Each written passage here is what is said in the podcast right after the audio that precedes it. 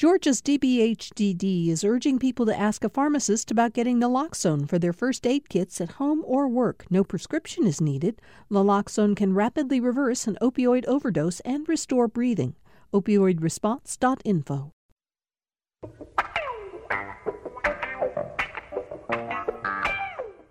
Welcome to Political Rewind. I'm Bill Nigut. Glad to have you all with us for today's show. Of course, you can watch us on Facebook Live. Just go to the GPB news page. Tweet us at PoliticsGPB. And I don't say it often enough, but you know, if you can't be with us when we're actually on the radio, you can subscribe to our podcast at Apple Podcasts or wherever you get your podcasts from. And I know because I hear from many of you a day or two after a given show that uh, there are a lot of you out there who do listen to the show that way, and we're glad you do. Uh, with us today in the studio, Greg Bluestein, political reporter for the Atlanta Journal Constitution. He has not yet taken any time off since the election, have you? I got Friday off. Oh, well, that's exciting. This coming Friday. Oh, I got last Friday off after Thanksgiving. All right, Bluestein. Greg Bluestein, of course, is focused to some extent on politics, but his main focus right now is what happens between the University of Georgia and Alabama in the SEC championship game on Saturday night. I will be there on the field running for our photographers. Our hardworking photographers need someone to carry their, their photo cards back and forth to an editor waiting in the bowels of the stadium. What a great scam Oh, for going to that game. Loretta Lepore, who is a Republican strategist and who was uh, Governor Sonny Perdue's uh, press secretary during his tenure as governor of Georgia, is with us. Hi, Loretta. Good to see you. Good to be here. Thank you. Right next to you, Patricia Murphy. Patricia Murphy now is writing columns for Daily Beast, Roll Call, but has a long history. Oh, and you're also writing for Garden and Gun. You're a very fancy person. I am very fancy. Please remember. Uh, you have a piece in Roll Call that we're going to get to in a little while that was really, really fun. It's about Nancy Pelosi, and we'll talk about it uh, in a few minutes. So Thank you. but I can talk about her for hours. yeah. And of course, Patricia is a veteran of uh, the Senate. She worked in a number of Senate, uh, senators' offices on the Hill for uh, uh, quite a while. Buddy Darden is also here, the former Democratic congressman from what was the 7th District up there in Cobb County. How are you, buddy? Just thankful to be alive. Buddy, uh, tell our listeners, you don't have to give an age, but you did just celebrate a big birthday, didn't you? I just celebrated my 75th birthday Wow. on Thanksgiving Day. Wow. All right. Well, we're thankful you're with us on the show today, buddy. Thanks so much. All right. Uh, Greg, let's get right to it. We have a, an election underway. Early voting started on Monday for uh, two runoffs that we're most interested in for Secretary of State between Brad Raspin, Raffensperger, the Republican, uh, in that contest. Buddy Darden showing us that he just has he has his Oh, yeah. I have voted sticker on. Um, and John Barrow, the Democrat in that contest. We also have a PSC race. You've been looking, we've been looking at the early voting patterns right now on Georgia Votes, the great web, rep website that Ryan Anderson. Credit, all credit goes to him because he's done a terrific job in uh, breaking down all these numbers. But if you're Democrats, you're not liking these early numbers. Only about 120,000 people have voted so far. And again, it's really hard to read too much into them. But what we know so far is about three quarters of the electorate are white. More than half of them are over 65. Those are two metrics that Democrats don't want to see. They want to see a more diverse electorate and a younger electorate um, than that. And again, Republicans have long dominated these these general election runoffs in Georgia. There haven't been many of them, but Republicans have, have swept. Um, the, Why, why do Republicans tend to dominate runoffs? well, older and whiter voters tend to vote in these elections, and that tends to favor Republicans. And the last big one we had was 2008 in the U.S. Senate race, um, where Saxby Chambliss just trounced Jim Martin by a giant margin. It was, uh, I think he got 57% of the vote when it was all said and done. Um, and that got a lot of national attention. These races are not getting uh, a lot of national attention, despite all the voting rights issues we've had, despite all the debate in the gubernatorial race. Um, it, it's been a challenge for um, any of the candidates for Secretary of State to get a lot of um, uh, attention and energy. And that, that really helps Brad Raffensperger because all he needs to do is get the core of voters who were already going to come out. John Barrow, if you're a Democrat, John Barrow, you, you, you need to kind of change the electorate in a way that, that Stacey Abrams tried to change the electorate. Just to be uh, somewhat specific, uh, the uh, early vote so far is 116,753. That's as of the end of yesterday, so that's two days worth of voting.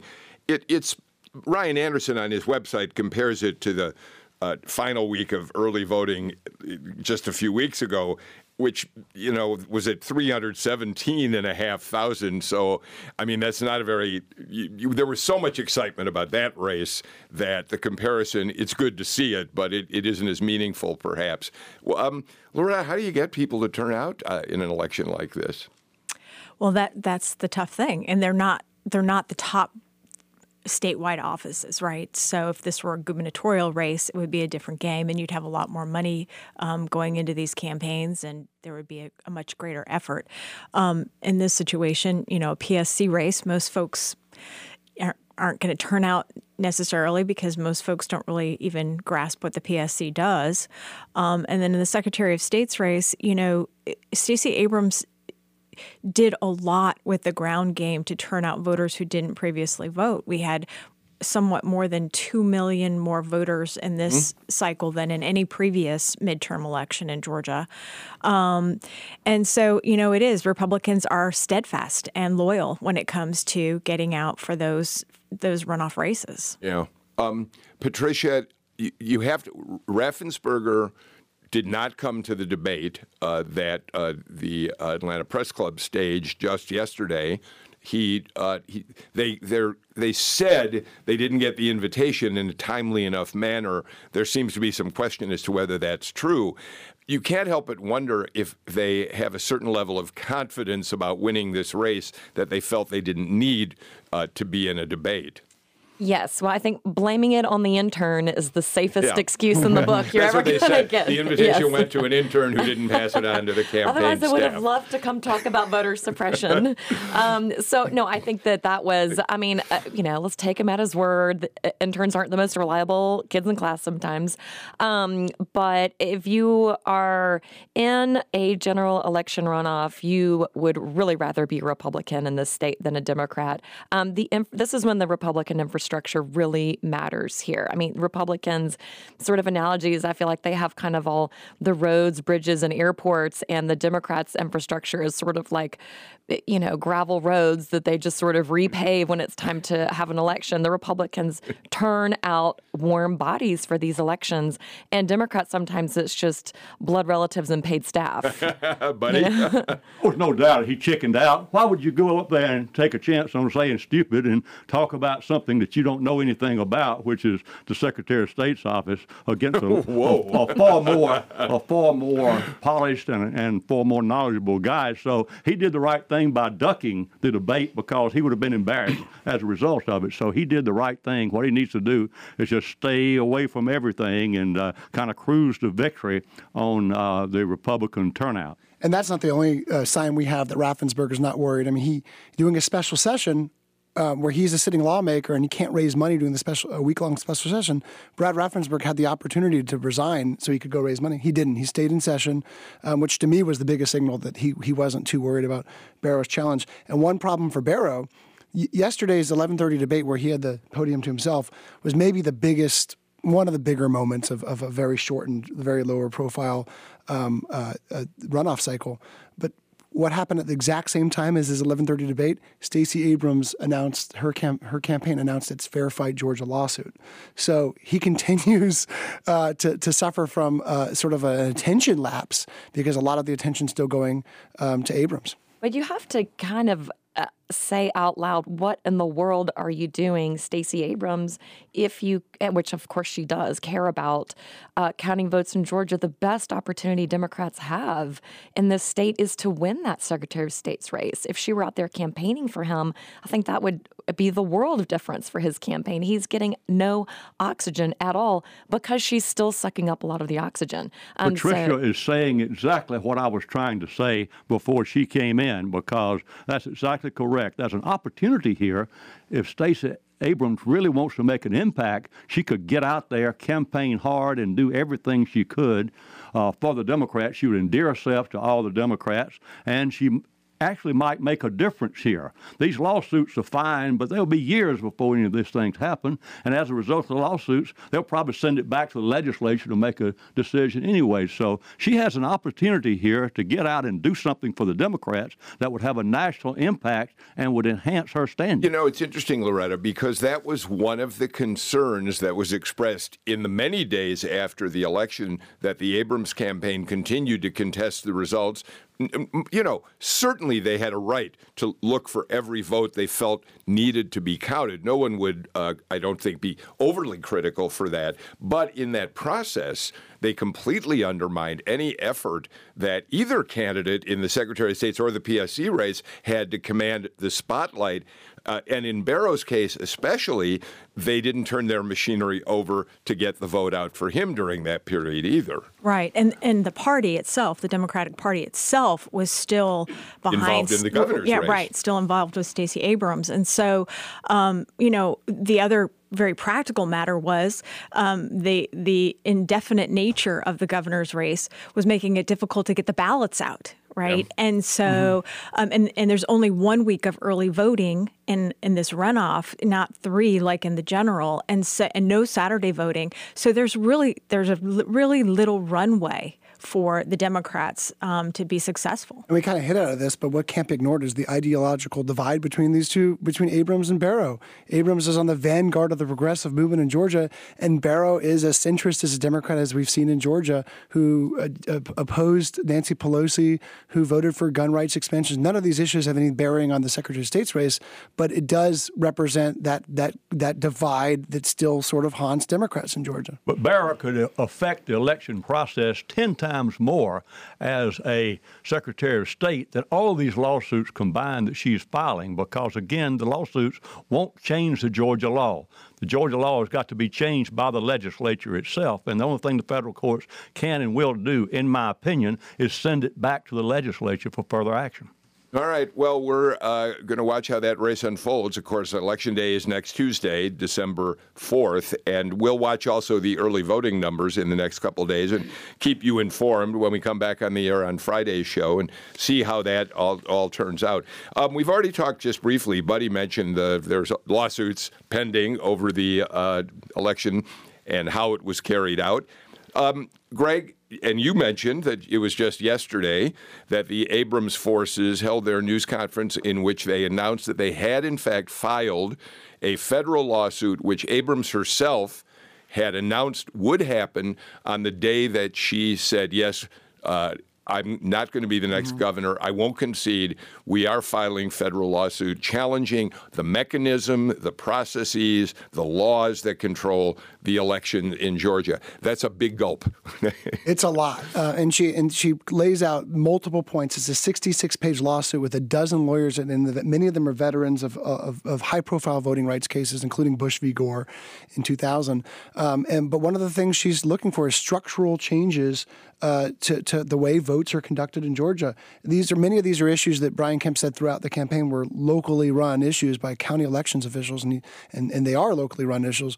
But she wants sta- state standards um, for how exact match law works, for how absentee ballots are counted, for some of these issues uh, that continue to dog um, uh, county elections officials and, and the state throughout this whole campaign. Um, well, as a pretty good lawyer who's been around a long, long time, I will tell you that the federal courts will be respectful of the state law and they will send it back to the legislature with certain standards, perhaps, but at least they're not going to change Georgia's total method of voting. They're going to improve it around the edges and uh, get rid of some of the uh, problems uh, connected with exercise of voting rights, but in in the Georgia law will end up being, according to the United States Constitution, the uh, final determinant. Patricia, it was, it seems to me, self evident and yet somewhat significant that the Abrams folks in their news conference yesterday uh, said, first and foremost, we know Brian Kemp is going to be the next governor of Georgia.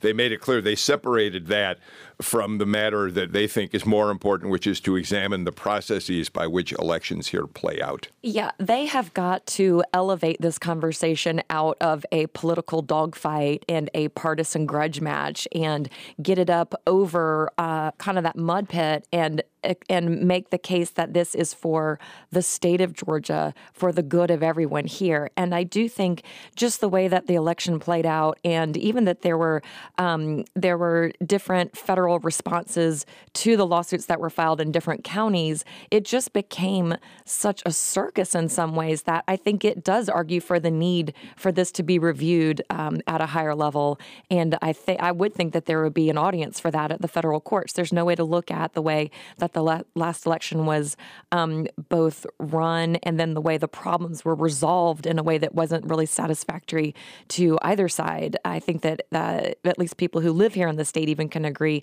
that there does need to be a review yeah, of this. you know, Loretta, this is a moment where you, you listen to what the way in which Patricia framed that, that you could imagine an opportunity, whether it's taken or not, for a bipartisan approach to, to examining the processes in Georgia. I, I, especially if Brian Kemp's people can be convinced that this isn't simply an attack on him. It has been up until now, but it seems that both sides have an opportunity to try to do what Patricia said, which is to say, are there aspects of how we run elections that deserve attention so the integrity of the system is trusted once again? Well, I think that's right. And I think there were some efforts prior to the election that were moving forward in that regard. So, um, you know, as Buddy says, two of the bills mentioned, two of the laws mentioned in this lawsuit um, are state laws that the Secretary of State has to abide by, use it or lose it, and the exact match laws. Those are the primary core components of this of this lawsuit.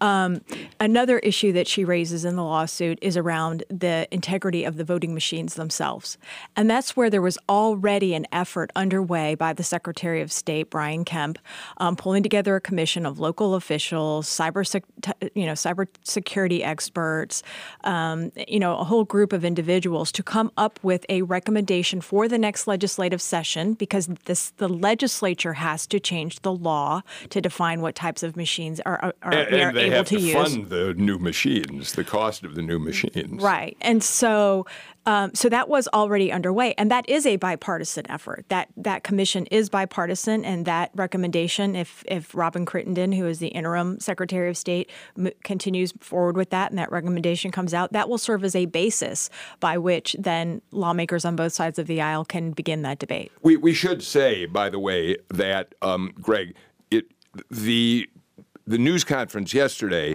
there was certainly harsh language about Kemp used by Lauren Groh-Wargo, his her former campaign sec, uh, uh, chair, uh, uh, director, and now running this new organization.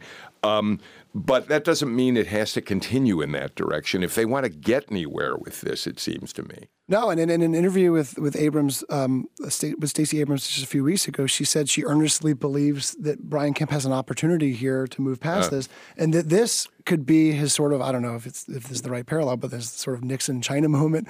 This is an area where Brian Kemp knows knows more about voting rights than and, and ballot issues than voting issues than pretty much anyone else in the state, and uh, as as the head chief elections officer in Georgia for most of the last decade, and in, in sit down with him last week, he did not close the door on that everyone knew that we were moving, that Georgia, there was a consensus in Georgia towards some sort of paper verification system next year, that that was going to be the, the biggest issue on the table. But now he's left the door open.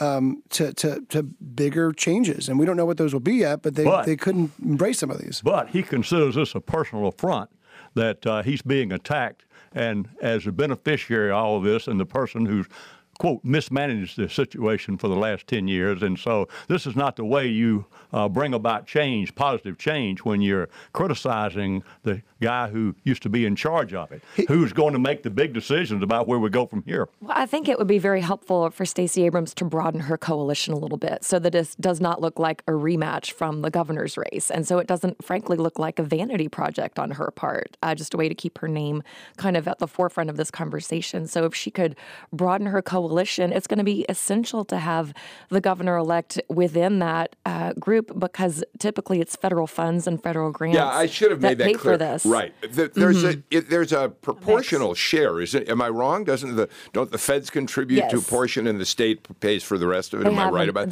They okay. have, I think when Georgia did it the last time around, it was federal funds for the machines and state funds for the training. Okay. Or vice versa. But it was a large share from both. And so you need both Cong- both houses of Congress and the White House in on that. And from and from Kemp's standpoint, back to the voting rights legislation issues, um, he's not saying he, he's being very careful. He's not saying Democratic criticism. He's talking about county election officials who raised what he calls legitimate concerns about about some of these. So that's the way he might frame it. He might he's going to try to say if he does if he goes this route, he's not going to try to say he's bending to any Democratic criticism. He's saying he's responding to county election officials who are bringing this up. So it'll be interesting to see how he parses that if he goes that route. All right, uh, you have breaking news for us, Greg Bluestein, and and I'm thrilled that you're going to be able to report it on our show because it confirms something that those of us who have been part of this show for a long time have said over and over again. What have you got for This us? This has to do with Sally Yates, the former acting U.S. Attorney General. I need a drum roll. who is at a Bloomberg summit in New York right now, and she's made it very clear, um, really unequivocally for the first time. We already kind of knew this, but for the first time, unequivocally, she has no interest in a bid for elected office. So David Perdue can breathe a little bit easier. now we don't know about Stacey Abrams or any of the other um, Right, right. contenders, but right. Well, I don't in any way mean to disparage your remarks here and your and your great great revelation here, Greg, but she has never contended she was involved. Well, that- that- and uh, every time I've talked to her in the last six eight times, she says, "No, I don't want to run for Yeah. anything." So I don't mean to disparage Right. your No, no, no, breaking No, no, news, no, no, but no. Look, people. That ain't that ain't really news. since since Trump, since President Trump got rid of her as acting attorney general, obviously the question in the air has been wouldn't she make a remarkable Democratic candidate for something? And the people who have dealt with her over the years know that running for elective office just is not in uh, her DNA. This is not what she really wants to be all about. But- Public service is what really matters to her. Teresa Tomlinson is probably Well- pretty happy right now. Yeah. And, and what she said today, at the, this is her quote I just have to confess, running for office is just not anything I've ever felt drawn to. You know what feels like you or doesn't. Yeah, that's interesting. Anybody, anybody got a comment on that before we take a break? All right. Let's do it. Let's get our first break of the show out of the way. Uh, we will come back in just a minute. Um, we're following another story that is developing in Washington right now. Tamar Hallerman is standing outside the Democratic caucus, the closed door meeting where Democrats are electing their uh, nominees essentially for leadership posts. And of course, that's where Nancy Pelosi is hoping to get the nod that she will be the Democrat speaker when they have a, an election on the floor of the House in January for that spot. So Tamar's keeping us up to speed on that. We'll talk about that and a lot more after this. You've counted on GPB throughout 2018 to bring you insights into important issues and events, and you'll continue to rely on GPB in the new year. Your support makes all the programs that matter to you possible. As you support the organizations that are important to you during this season of giving, please include GPB. Make your tax deductible year end gift now at gpb.org or call 800 222 4788. From all of us at GPB, thanks and happy holidays. Going clockwise around the studio table today here in Midtown Atlanta, Greg Bluestein, Loretta Lepore, Patricia Murphy, and Buddy Darden here for our live conversation on Political Rewind. Um, so let's talk Pelosi uh, for a little bit. Uh, I want to pull out, I thought you had just such, you wrote two pieces, Patricia, this past week or so about Pelosi. It seems like you've really had her on your mind. I can't stop. I just can't stop. I'd love, if I may, I'd love to read the lead to a piece, the headline of which this was in roll call Nancy Pelosi's leadership lessons for bossy girls everywhere. it's hard to look away when Nancy Pelosi is whipping her caucus in a leadership race. It's like watching a lion drag down an antelope twice its size or a slow motion shark attack. Even though you think you know how it ends, the sheer power on display keeps you watching. What a great lead. Thank you. Talk um, about it.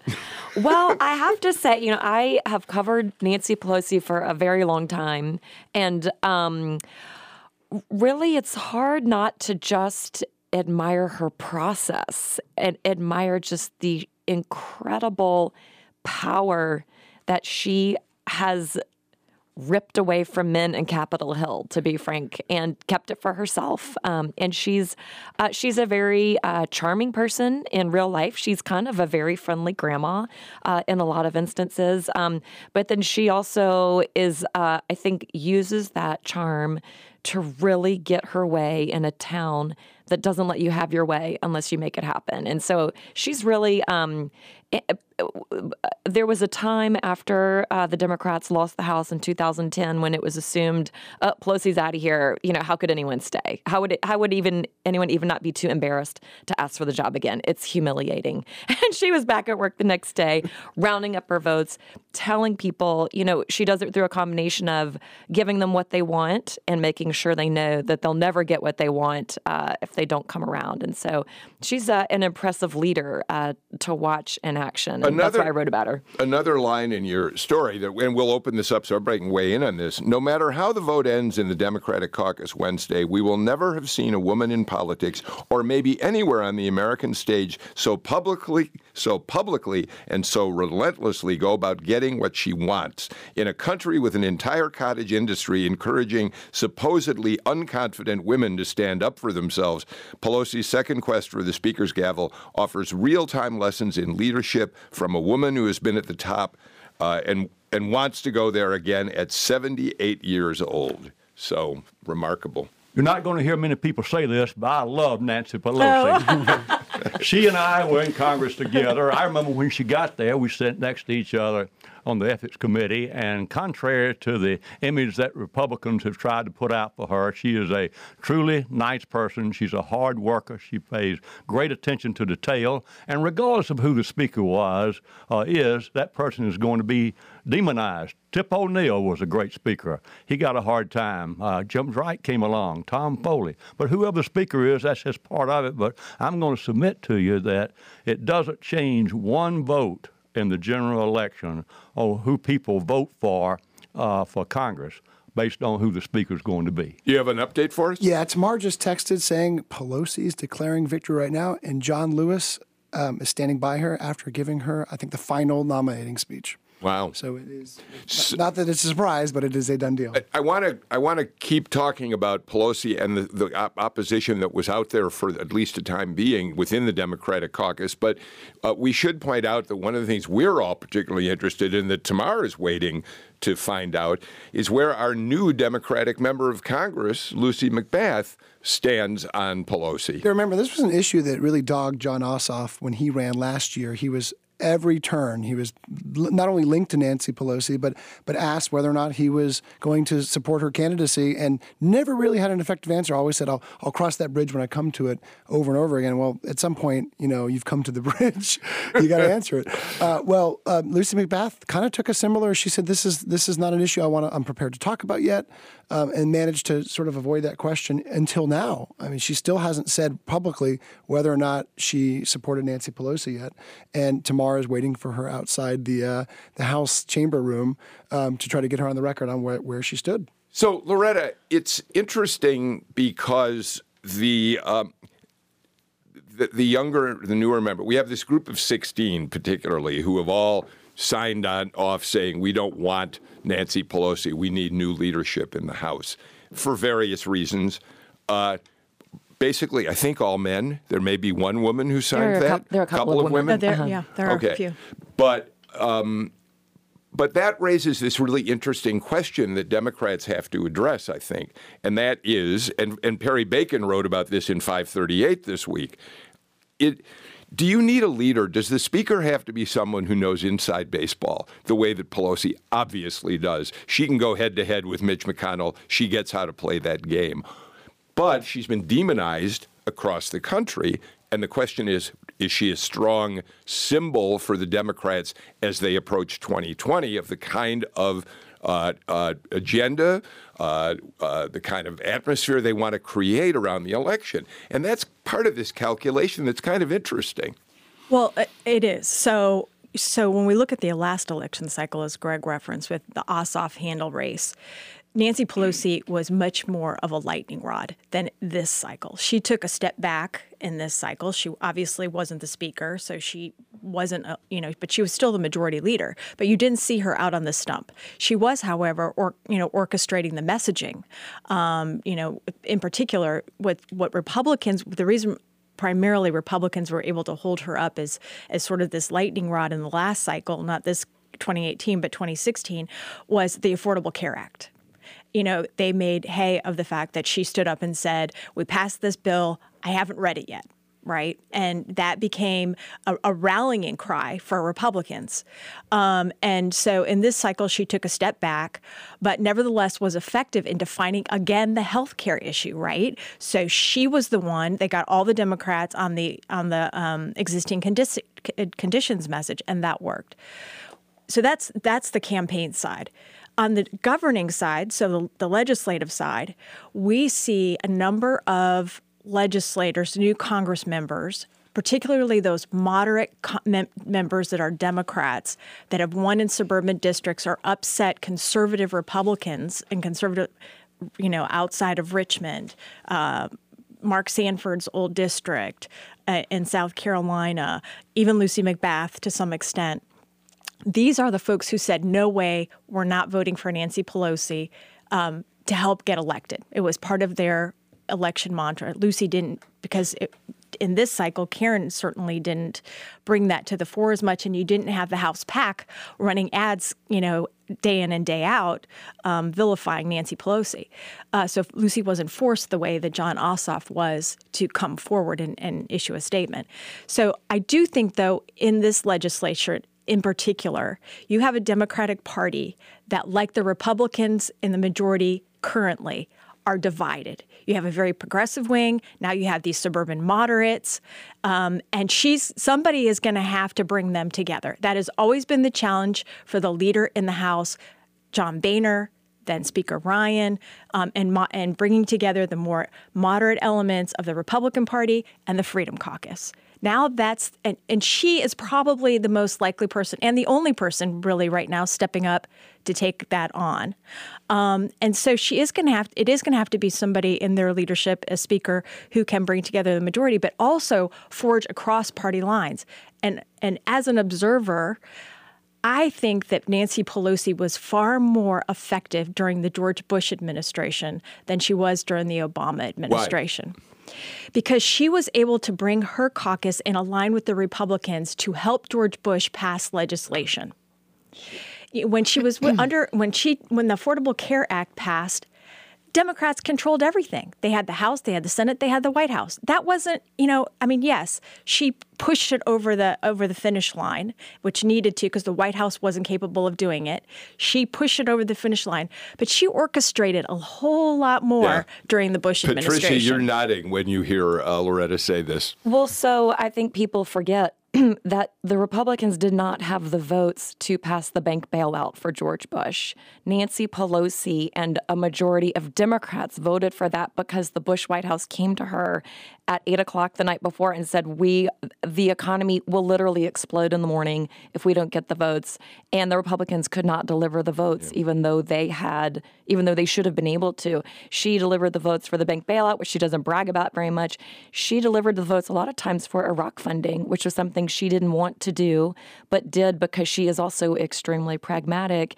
And although people love to call her a San Francisco liberal, were she not from a very safe district, she wouldn't have the leeway that she does to deliver on a number of more moderate um, bills. And when she got her majority um, out of the 2006 elections, it was a huge gr- number of blue dogs that gave her that majority. Her staff is very well aware that two thirds of these new incoming members who are are from swing districts. They were her majority makers. So she is extremely pragmatic. She will, if you watch when this this vote goes to the floor, she will let those individual members who are freshmen vote against her and brag about it. And she will not care because she wants the power. She wants to have that caucus under control. And the Democrats are going to need somebody to go up against President Trump, who is an experienced negotiator and has the confidence to deal with him. And I think it's a it's sort of a unicorn that they're looking for, and she's the only unicorn in town. I was curious, buddy. You've been on the re- the receiving end of this type of arm twisting from House leadership. What's it, what's it like to feel that pressure? Not really. I haven't really been in uh, that under that much pressure anytime. What you do is you have to make a decision on, based on two factors, and it's not that hard. One is uh, what is the tenor of the, the, thought in your district, and and two, uh, what's best for the country and what's what's best uh, for your for your party and, and to move its agenda. So it's not as it's take my word for it. Uh, serving in Congress uh, is not rocket science. and, and, and, and, what, and what you do is you have to balance. You have to balance uh, where your people are and balance uh, the overall good that is doing the country. And in, in the end, uh, I would hope that you would uh, vote for what's best best for the country. Buddy Darden, it took us until November 28th, just a month or so before the end of 2018 to find the single best line delivered on Political Rewind this year. Serving in Congress is not like rocket science. You know, one of the most interesting things, though, in in uh, uh, in alignment with what Greg's asking, uh, uh buddy, I think the meeting that we heard reported out between Marcia Fudge, the very well thought of uh, Democratic African American Democrat from Ohio, who was uh, being considered, who some people wanted to get get involved in a, in a fight with Pelosi for the speakership. Uh, Pelosi and Fudge, uh, we are told, sat down, and among other things, Pelosi described her calendar to Representative Fudge and essentially said, and some of you can maybe fill in some of the details of this, essentially said, every day we are not in session, as Speaker, you will be out on the road. You will be raising money every day that you're not we're not in session. You will be traveling the country. She raised 140 some million dollars, I think, in this last cycle. Um, you will spend no time at home. She really laid out you know, you can talk about leadership in grand terms, but she laid it out, Patricia, in the nitty gritty detail. And she knows and that Fudge came away and said, "No thanks." She also knows that Marcia Fudge is very close with her family yeah. and was not going to see them. So she kind of goes to the heart of the matter. Uh, when she was trying to get uh, the health care bill passed, it, they actually did not have the votes to to have that big sprawling bill that they passed. They the White House had wanted to narrow it down, and she said, "No, we're going to do it big. We're doing it bold. This is our only chance." Um, and she was having a hard time getting the Democratic votes. Joe Donnelly. Uh, wrote about this, uh, is a is from Indiana, practicing Catholic, went to Notre Dame. Uh, she was not getting anywhere with Joe Donnelly, and so the phone rings. It's like ringy, ringy, ring.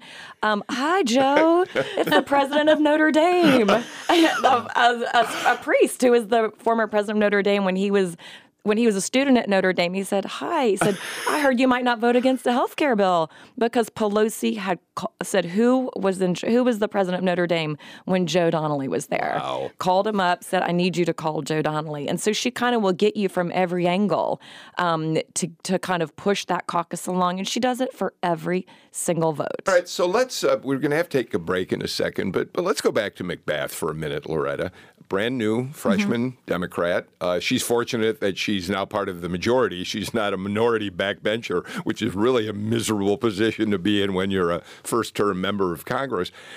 But we don't know much about McBath, really. She's been very quiet. She doesn't, uh, so far, has not held a news conference. She uh, she seems to want to keep her own counsel for the time being, get herself organized. Fine. But we know nothing about, you talked before about the factions we're going to see in the Democratic Party. And there is some concern you could have a Democratic version of the Freedom Caucus that presumably Pelosi, who will win on the floor, we imagine, is going to have to wrangle. We don't know where Lucy McBath is going to fit into that equation at all, do we? Well, we don't because, you know, she has not demonstrated either through her career or her. Uh, we do know, you know, where she has been in terms of her um, her advocacy on on gun rights issues. But other than that, you know, she had very limited um, exposure through debates. Does anybody besides me know Lucy McBath? I know her, and uh, and she's a bright and intelligent person. She's just going to have to stumble along and make a few mistakes in the beginning, but there's no future in her trying to separate herself from the Democrats or whoever the speaker happens to be because uh, that's your group. And uh, you're not going to get any quarter from anybody of your constituents by saying, hey, I didn't vote for Nancy Pelosi because those people who would make the decision on based on that are not for you anyway. Yeah, I w- I'm not so. Cons- I wasn't really speaking so much to the Nancy Pelosi issue because I think at the end of the day, she either has someone to vote for or she doesn't. There's Right. only one option, Right. and I don't think that any candidate is well served to not support that one leadership position. That doesn't serve anybody well. Yeah, it's on the But she- broader issues. Right, where does but she fit just in? the broader issues. You know, she spoke some about health care um, on the campaign trail, uh, but she does have a diverse district, and it's a, div- a district that is changing. And so um, she is going to have to be, I think, as Buddy said, very judicious. And when she does speak out, and she's going to have, she's got, she's got, you know, for lack of a better term, she's got some training wheels on, and um, she's going to have to feel firm um, until those get removed. And I suspect she's going to. I hope that you know folks will help her build a strong team that can help her navigate Congress. And look, she gets it too. This is going to be the most targeted Democratic House seat. Exactly, that's my point. In- yeah, I mean, she's going to have to watch her step every second. That just like Rob there. Woodall next door is going to be the most uh, most targeted Republican seat, one of the most targeted Republican seats in the South. And there's if Karen Handel doesn't run for reelection, and who knows, we haven't heard from her yet. There are already a swirl of Republicans who are lining up to challenge Lucy McBath because they see that seat as flippable with President Trump and a lot more attention, a lot more, a lot higher turnout, and David Perdue on the ballot as well in two years. All And she had a tough primary too. You remember that was a runoff there. There were four people, and then Yep. there were there were two, and uh, and she came in as a pretty tough primary and barely won the primary. This is why I think the uh, uh, the notion of being a member of the U.S. House, while it has certain uh, uh, privileges and you get an opportunity to help shape the course of the country, I don't think running every two years for reelection, living in Washington four days a week on your office sofa and coming home on weekends, it it sounds like a high price to pay for hoping to have an impact on the country, Patricia. Well, that's why you're here hosting a radio show. I think the Senate seems like a smarter bet. Let's take Yes. another break, and we'll be back in a moment. I'm Ira Flatow. When did you first get captivated by science? Astronaut Leland Melvin says his interest was sparked literally when his mother gave him a chemistry set. You know, I created this explosion. I burned her carpet. She ran in the room, and you know, I got a spanking. But my brain was activated to science. Activate your brain to science on Science Friday from WNYC Studios. A special two hour version of Science Friday starts today at 2 on GPB. Think about all the time you've spent with GPB during 2018 and what these moments mean to you. As you support the organizations that matter to you during this season of giving, I hope you'll include GPB. Before the year comes to a close, do your part to keep GPB strong in the year ahead. Go to gpb.org and click donate to make your tax deductible year end gift or call 800 222 4788. From all of us at GPB, thank you for your support and happy holidays. Welcome back to Political Rewind. Uh, we talked a little earlier about Stacey Abrams in terms of the federal lawsuit that's been filed. Also mentioned briefly what kind of political future she may or may not have. But I think, Greg, one of the things that's interesting that tells us something about her sudden emergence as a figure, a, nas- a figure of national importance to the Democrats, and perhaps to some extent to her appetite for playing a role on a mm-hmm. larger stage. She avoided that for the most part during the campaign. She did. She ra- rarely waded into federal issues or out of state issues um, at all doing her run for governor because she was running for governor. She running. She kept it focused largely on state issues and rarely even mentioned Donald Trump's name unless asked about it. Well, now that that campaign is over and she's focusing now more on voting rights, um, her and Andrew Gillum, the the who the runner-up for the gubernatorial bid in Florida, both spoke out against Thomas Farr, who is Trump's pick for a North Carolina um, federal judgeship. And that is over what she calls Farr's record of hostility and disregard for fundamental civil rights on voting issues. Farr's been an, a, a, controversial nominee from the day that Trump uh, submitted his name, although he gets a very positive rating from the American Bar Association. On the other hand, the uh, but he's chuckling because I guess we understand he doesn't think much of that endorsement. They're, they're whoever has but, a gun. but but uh, he's been accused of not being supportive of civil rights. He was, in fact, one of the attorneys who fought for North Carolina laws that restrict, you know, the redistricting laws that have marginalized African American voters. He worked at one point for uh, Strom Thurmond. He he helped defend the state's strict voter ID law. Yeah, yeah. And he was also behind. Yeah, he as you mentioned, he and his law firm were hired to defend the congressional districts that uh, in 2016 were ruled racially gerrymandered. Yeah, yeah. So he's very controversial. But the the thing, and today, by the way, uh, we are expecting that we're going to we may hear a vote on the on the floor today. Do we think, Patricia? Uh, there was a cloture a vote cloture scheduled vote. for today, and I think underway a little bit earlier. All right. So, mm-hmm. and this is going to be a strict. This is going to be a vote a, completely along party lines, and we'll we'll see. The Republicans are hoping to be able to hold, say, Susan Collins, Lisa Murkowski, uh, in line. Jeff Flake may not vote because he's promised he won't vote for any nominee that Trump puts forward until the Senate is willing to pass uh, his, you know, the protections for Robert Mueller, the special counsel. All that said, the point of this is that suddenly, buddy, this puts Stacey Abrams in a place where she sees herself as someone who might have an influence on national uh, policy. That's fascinating to see that evolution. It is somewhat of a surprise to me that she's out there doing that because she could be so much more valuable to Georgia by supporting John Barrow and helping out Lindy Miller and bringing out the Democratic vote because, in the end, as this is proven to us, it's that the ballot box is where the action is, and that's what ends up counting. Now, this particular judge, whether he is confirmed or not, uh, it won't really change that much in in uh, our country, and I think our, her better better efforts ought to be down here in Georgia. But that is one way to raise your profile, and that's what she wants to do. Then I understand this is a great way in which to get national media attention. Patricia. Well, you know, I think that uh, national interest in a candidate is uh, extremely limited. And so, uh, in order to, if you do have uh, future political ambitions these days, especially as a Democrat, building your national uh, profile and uh, building your relationship with national donors is really essential. And so, this to me speaks to the fact that she certainly does have future ambitions. I would agree with that, and I would say she's not the only one. Uh, Andrew Gillum signed on to this also, yep. and um, and so if you look at if you look in the southeast in particular, and you look at some of the candidates that lost this cycle, they're relatively young. Beto O'Rourke, you know, challenged Ted Cruz, Stacey Abrams, Andrew Gillum. They're all probably going to run again for something, um, and so they are trying to remain relevant and uh, in the broader uh, con- political context. And Stacey Abrams was not shy at all about taking her governor's race nationally. Um, so she has a comfort level of operating, particularly in the media, at a national level.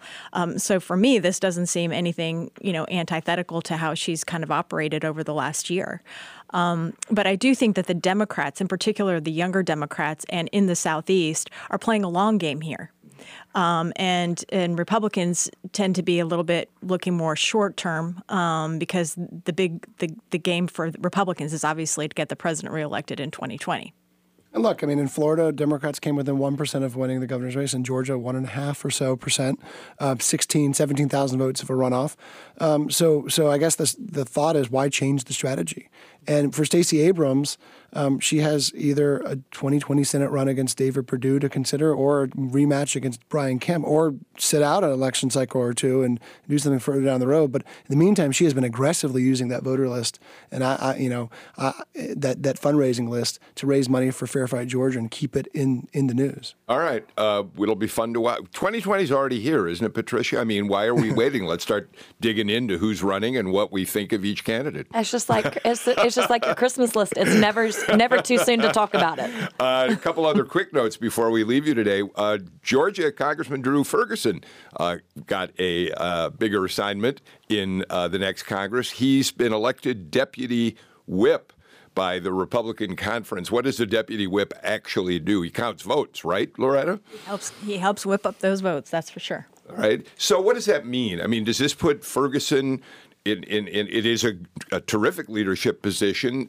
How much does that actually raise the profile of a member of the House like that? You know, uh, quite a bit internally inside the caucus. I mean, there's a lot. Uh, there's a lot of work that goes into those deputy whip positions. Nobody from Georgia would know or care, but uh, for the leadership team on the Republican side, these are the guys. These are the, basically their lieutenants uh, to somebody like Steve Scalise. So he's making uh, friends in high places, and it certainly speaks to his own ambition as well. However, as a general proposition, this is true for Republicans and Democrats and House members and even senators sometimes, the more prominent you become within your own caucus and within your own party, really, the more uh, you lose back home because people don't really give a tinker's damn about uh, whether you're chief deputy whip or assistant to the majority leader's uh, Yeah. uh, majority Dog leader, catcher. you know, a dog catcher, and those things really, really don't help you at home at all. And it's, Yeah, the we've House, certainly seen about plenty of races elected. run against candidates who are in leadership positions, and the opponent says, you know, all he or she cares about is uh, being in that prominent Eric place Cantor in is a great example Eric of- Cantor of is the, the perfect, And you lose your perfect example. Or there's that great ad against Tom Foley that said, "We don't need a speaker, we need a listener," Yeah. and he Well, lost his well, race. And one of the dangers was part of the reason Eric Cantor lost his race to Dave Brat, who was more conservative than mm-hmm. even Eric Cantor was, was the fact that he was never at home. He was always campaigning See- for other of other members. And you got to go along with the program. You got to vote for the company line if, if you're a member of the company. you Here's, know, here's so. the problem. We're trying to give Drew Ferguson just a little shout out. No. Congratulations, Yes, Drew. yes. And it's all turned against is. him. Drew, congratulations. Started positive. Congratulations. I, I like, I like, What I is a tinker's dam? I need to know what's a tinker's dam. quickly, I've never known what that phrase refers to, and after the show, you'll tell us, buddy. It means very little. Right. Yeah. We're running out of time. Real quick. Um, uh, the Mississippi Senate race went pretty much the way people expected it would. Mike Espy put up a really strong uh, fight against uh, Hyde Smith. But of course, in the long run, Mississippi voters are Republican voters. He didn't pull enough of the African American vote, which is particularly interesting and meaningful. Certainly, he didn't get the white votes he needed, but he didn't even get the African American votes he had to count on. No, he didn't, and that's a state with such a small white liberal population. There are no there are no vast suburbs like in Atlanta that that, that Democrats can target.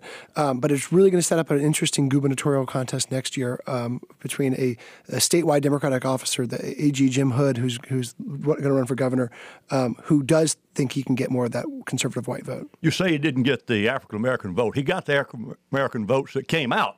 He That's just, my he point. Just, He couldn't just turn didn't out. he didn't turnout. turn out Right. enough people to uh, help him over the top.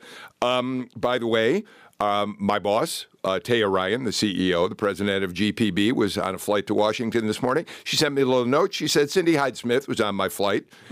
Uh, I wrote her back. I said, sitting in coach or in first class? She said, coach. I said, good. She said, as a taxpayer, I'm glad she was sitting in coach. I don't know if uh, Teya got a chance to I guess interview that her. flight from Jackson connect through Atlanta, maybe. If- Yes. I'm sure it No does. direct flights. I'm No sure it does. All right, we are completely out of time uh, for today's show. Uh, Greg Bluestein, uh, loved having you here.